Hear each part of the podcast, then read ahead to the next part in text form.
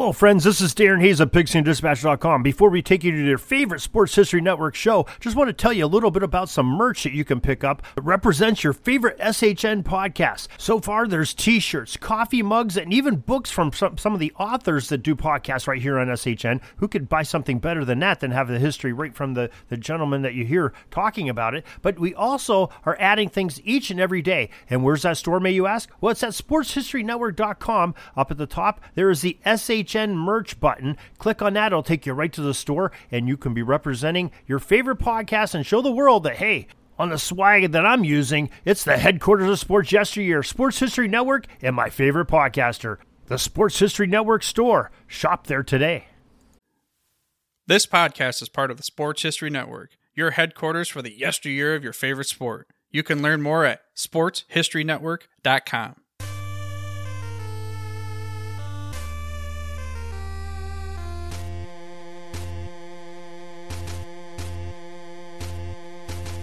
It's time for Lombardi Memories, a show that takes you back in time into January or February to the greatest one day spectacle in all of sports. This is the Every Other Tuesday podcast that looks back at each and every one of the 50 plus Super Bowls and tells the story of who won and why. For the fan who needs more than just a box score, this podcast goes drive by drive, play by play, through the most dramatic games in history. I'm your host, Tommy A. Phillips, and we begin with Super Bowl One, or more correctly, the first AFL NFL World Championship game. That's what its official name was. The logo for Super Bowl One you see in various places, which says First World Championship game AFL versus NFL, that's an anachronism. The only logo used in the actual Super Bowl was a crown on top of a football with the year 1967 written on it, with NFL in blue and AFL in red. So that logo that you see used most places for the first Super Bowl, it isn't really the real one. The game was played on January 15, 1967, to put a cherry on top of the 1966 season. Now, this podcast has a school theme. There's a pop quiz at the beginning of every podcast, and then I give you homework at the end of every podcast. So, my pop quiz question today is Who was the only member of the Green Bay Packers who did not play in even one down in this game? I'll have you think about that one, and I'll have the answer for you near the end of this podcast.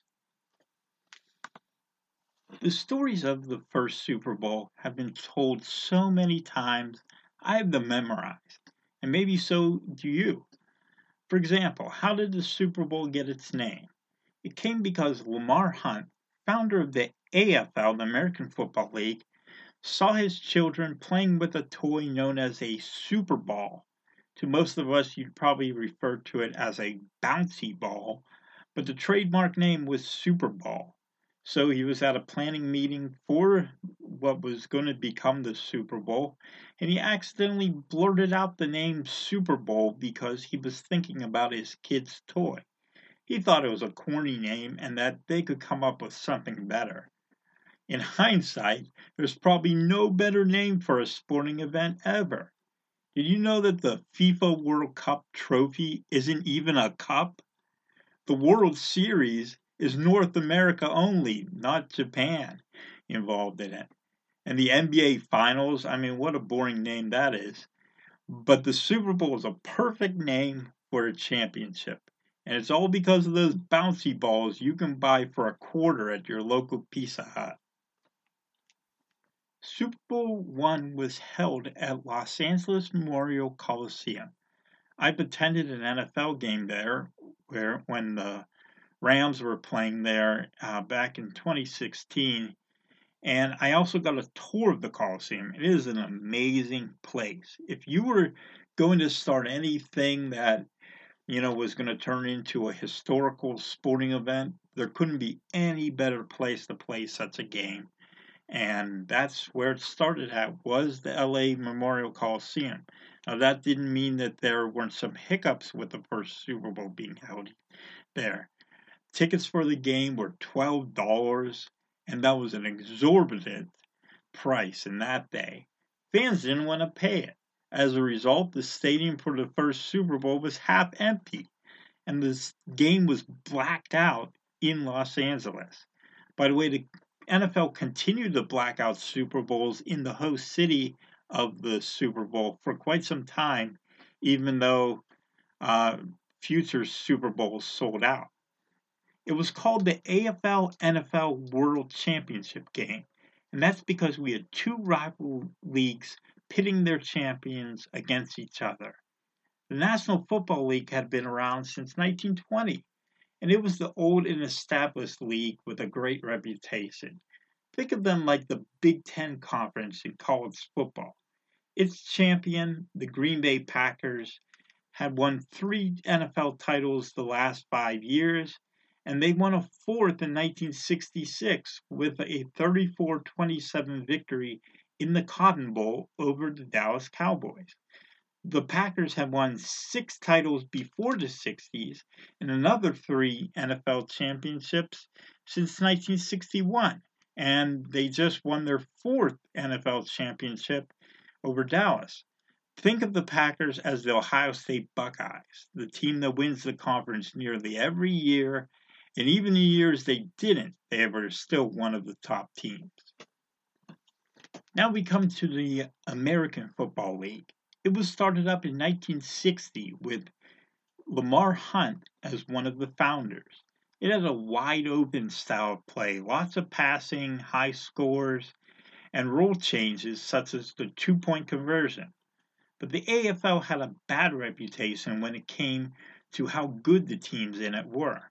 No one from the NFL believed in the AFL. They thought of the AFL the same way we think of, say, the Sun Belt Conference in college football. Yes, they play fun, exciting football, but really they have no chance of knocking off the number one team of the number one league. So you can imagine not too many people thought this game meant anything, and that was partially why the game didn't sell out. It would be sort of like Ohio State playing the Raging Cajuns of Louisiana Lafayette a week after going down to the wire in a shootout with Michigan. So the Packers were big favorites, but they had a lot of pressure on them. Head coach Vince Lombardi felt the weight of the NFL world on his shoulders. Should the Packers lose, the NFL would immediately be discredited and it would be nothing less than a public relations disaster. The NFL guys were glad it was the Packers in the Super Bowl and not another team because they felt they could trust Lombardi to win this game for them. Meanwhile, the AFL champions had nothing to lose. Kansas City beat Buffalo 31 to 7 in the AFL title game to advance to the Super Bowl. No one gave head coach Hank Stram and company a chance to win. If they could at least keep the score competitive, though, that would be a win for the AFL. In order for the NFL people to be satisfied, the Packers would have to completely blow out the Chiefs. And this was the only Super Bowl that was televised by two networks.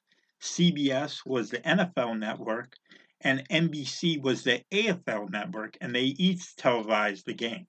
After this Super Bowl, CBS and NBC went into a rotation, with CBS covering Super Bowl II and NBC covering Super Bowl III, and so on from there. The Packers won the coin toss and elected to receive. Defensive back Herb Adderley returned the opening kickoff to the 25. Veteran running back Jim Taylor gained about three yards on the first play from scrimmage in Super Bowl history. Running back Elijah Pitts took the next handoff, getting within a yard of the first down and Taylor picked that up on third down, getting the first first down in Super Bowl history. And then came one of the most famous stories in Super Bowl history, something that's turned into a tall tale of sorts.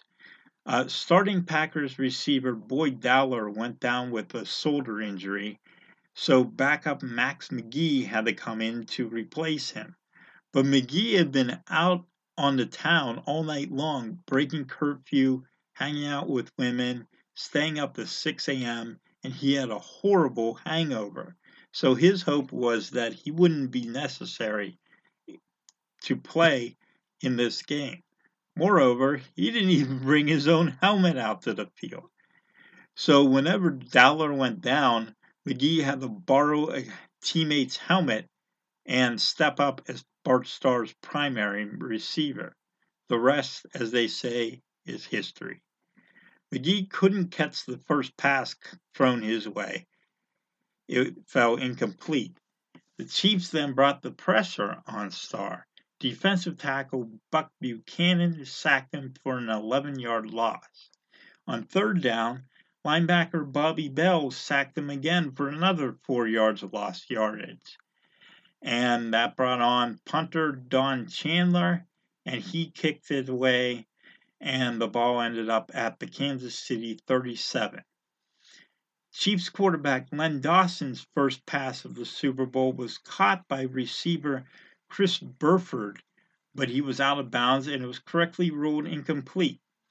Running back Mike Garrett bounced off the tackler and gained four yards.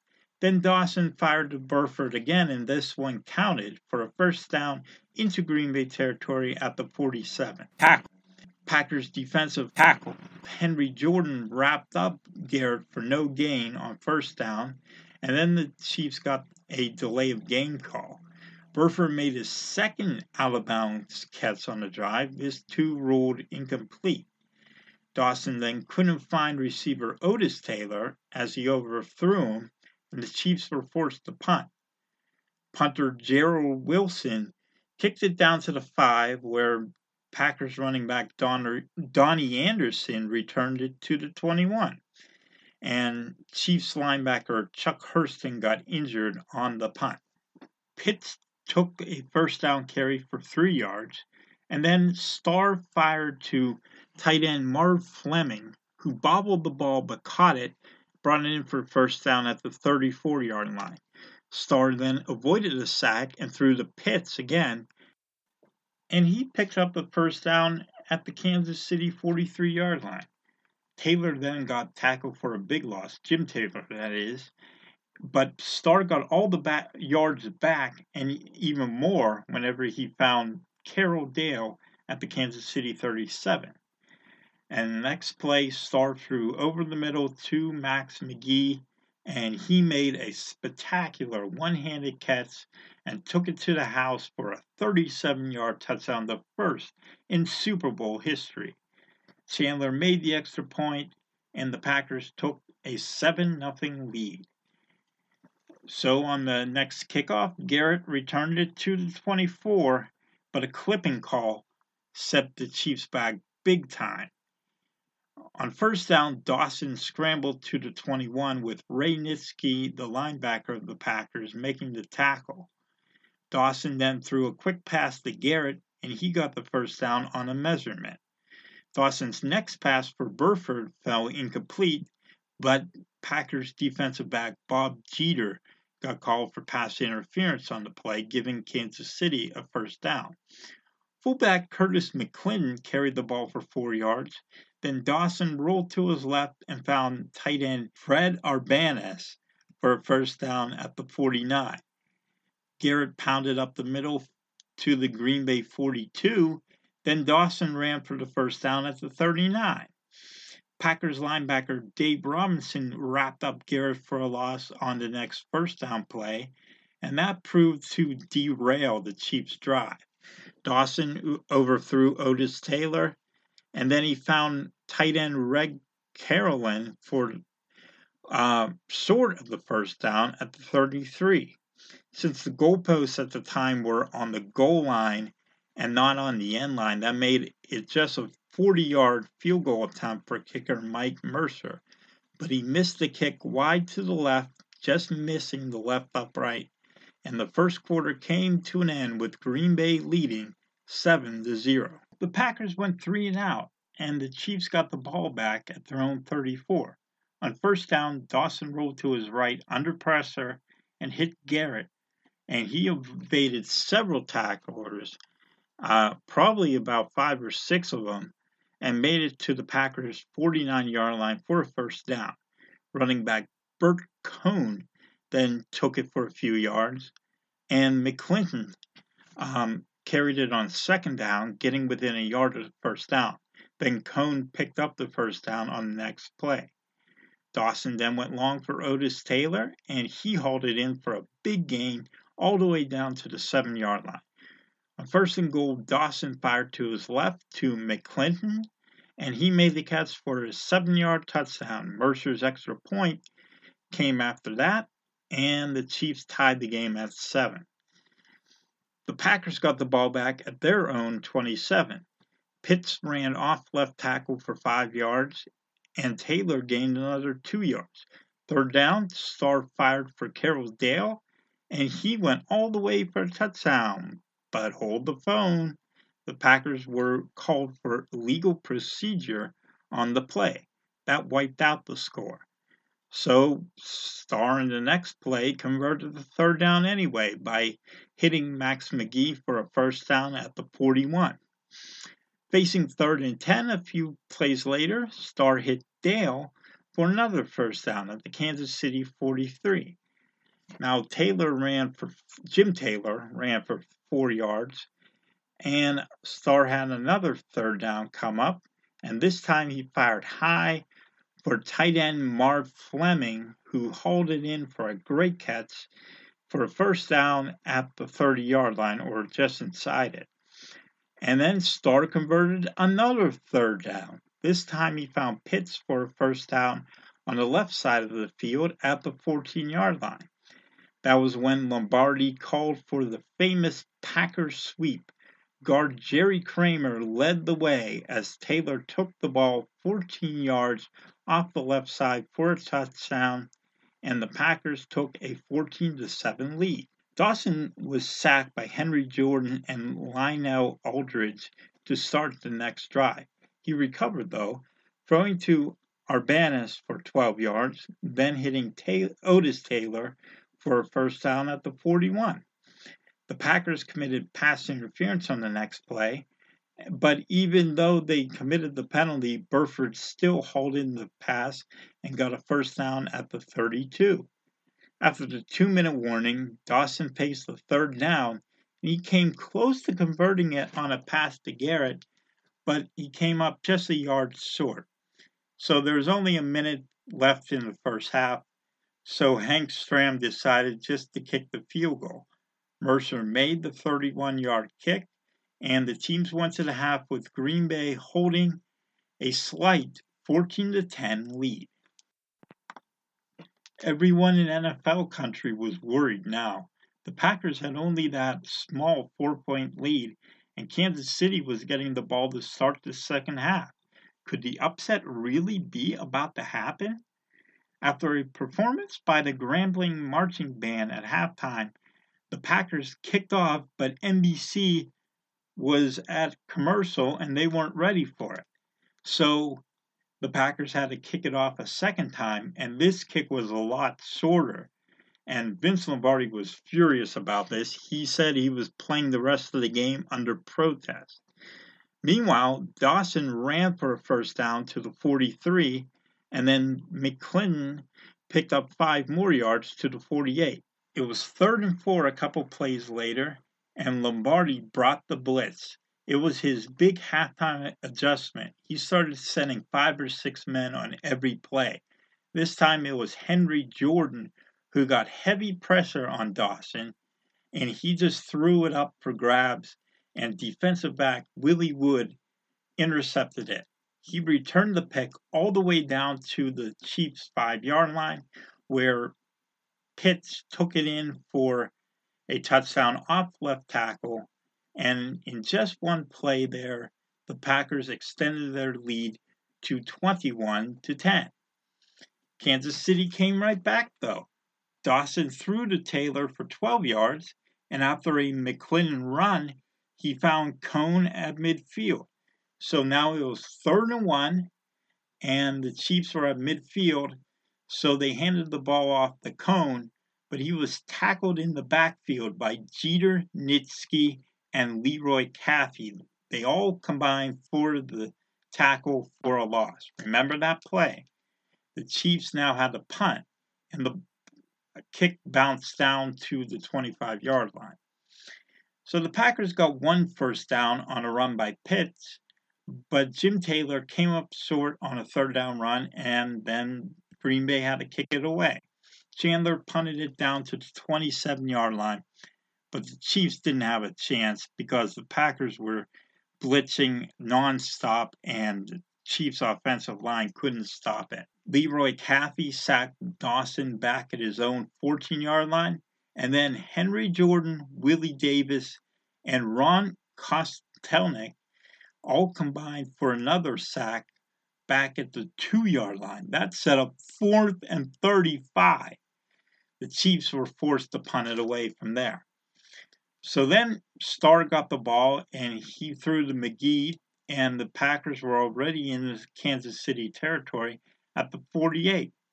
Then Jim Taylor picked up the first down on a runoff left tackle. A few plays later, it was third and 11, and Starr somehow found McGee in between three Kansas City defenders. McGee got the first down at the Chiefs' 28 yard line. Jim Taylor ran the ball three times in a row from there, and he ended up getting a first down at the 12. Starr then threw the ball over in the middle to McGee and he juggled it before bringing it in for a touchdown. That gave the Packers a 28 to 10 lead as they went into the fourth quarter. Dawson was still under heavy pressure as Lombardi was bringing the blitz constantly.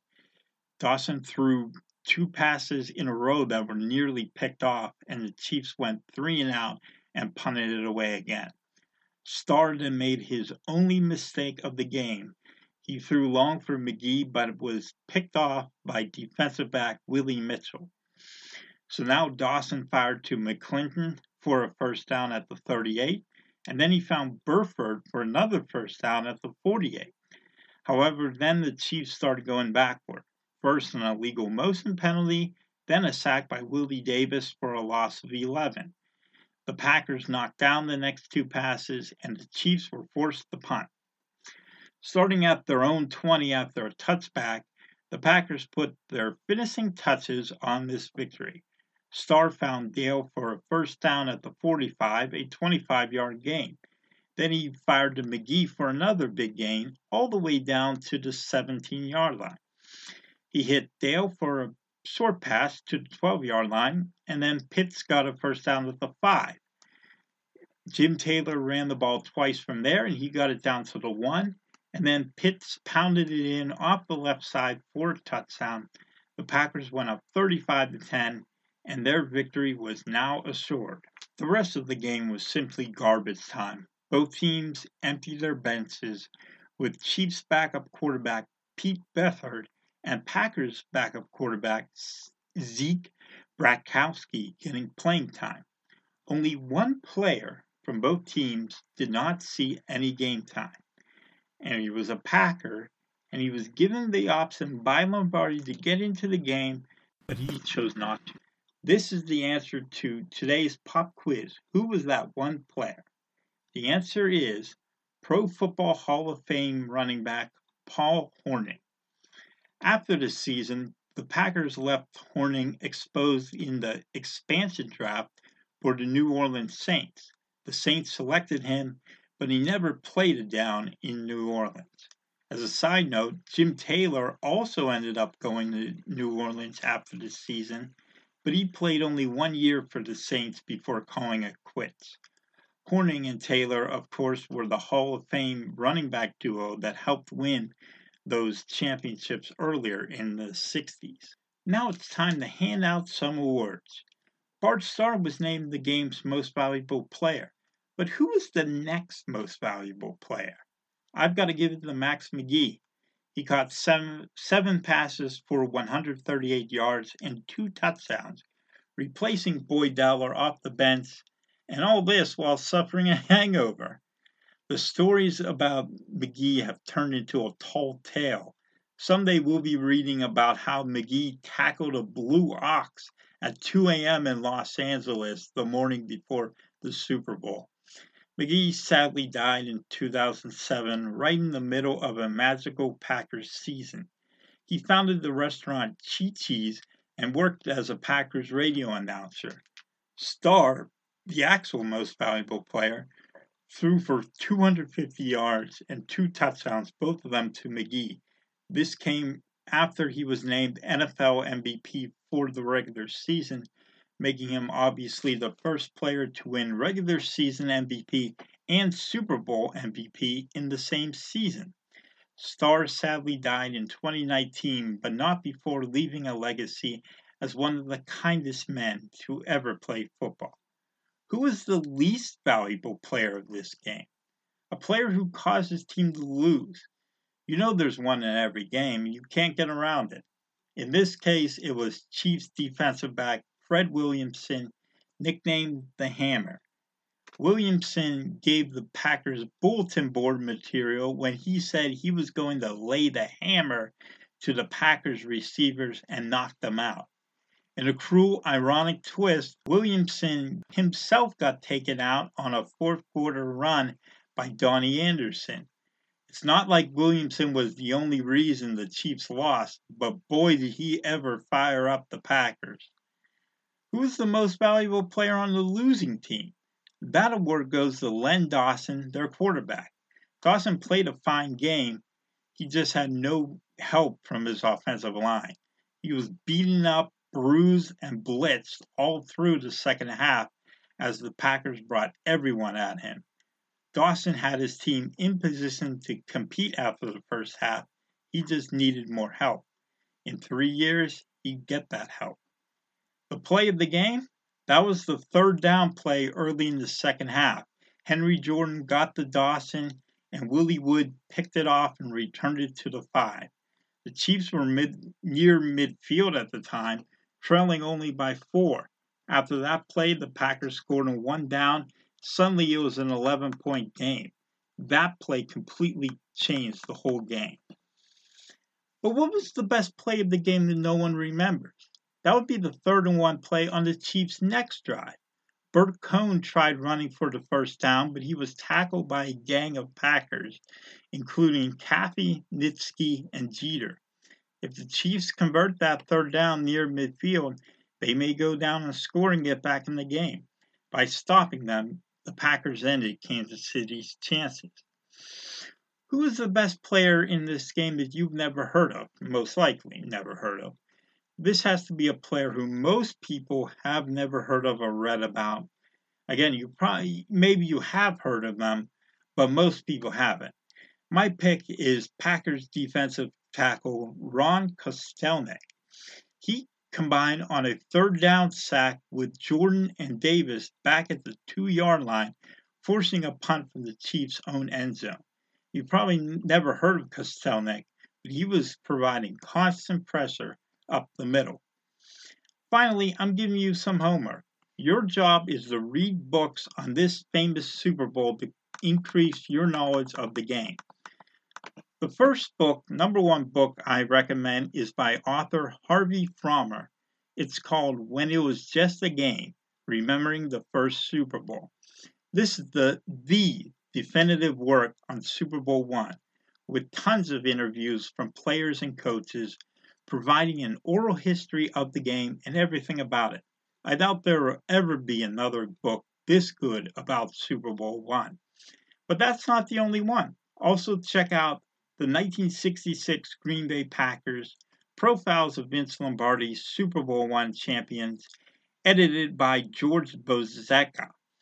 It goes into detail on each and every player on the 1966 Packers, and it also gives a deep in detail look on the Packers' 1966 season. It's a very good book. You should also pick this one up. Um, for the, the end of the podcast, I just want to say I almost named this podcast Football with a List because I kind of have a list and I'm not exactly the best public speaker, but I hope you enjoyed this. Yes, I'm reading off a teleprompter. Um, that's the only way I can do it. I, I'm not good at ad libbing. So, obviously, yeah, I'm reading off something off my computer, but I hope you enjoyed it anyway. Thank you for joining me for Lombardi Memories. Next time we will Super Bowl II. The Green Bay Packers will try for a third straight World Championship against the Oakland Raiders in the Orange Bowl in Miami. I will see you in two weeks. Until then, so long.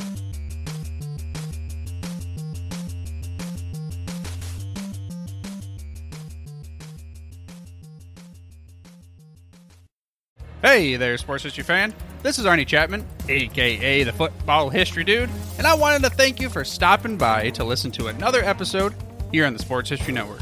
Our podcasters are passionate about uncovering and sharing sports stories from yesteryear. And if you didn't know it already, we have over 30 shows across the network covering all sorts of sports history topics. In fact, here's a glimpse into one of our awesome podcasts here on the network. Each week, the official Football Learning Academy podcast will take you deep into the history of pro football through interviews with players, coaches, or administrators in the NFL, as well as interviews with Pro Football Hall of Fame selectors, authors, and historians. You'll learn how the game evolved and important moments that shaped the sport into what it is today. And don't miss the Pro Football History Nugget of the Week. Listen to the official Football Learning Academy podcast on the Sports History Network. How about that? I bet you're super hyped to go listen to that new podcast, right?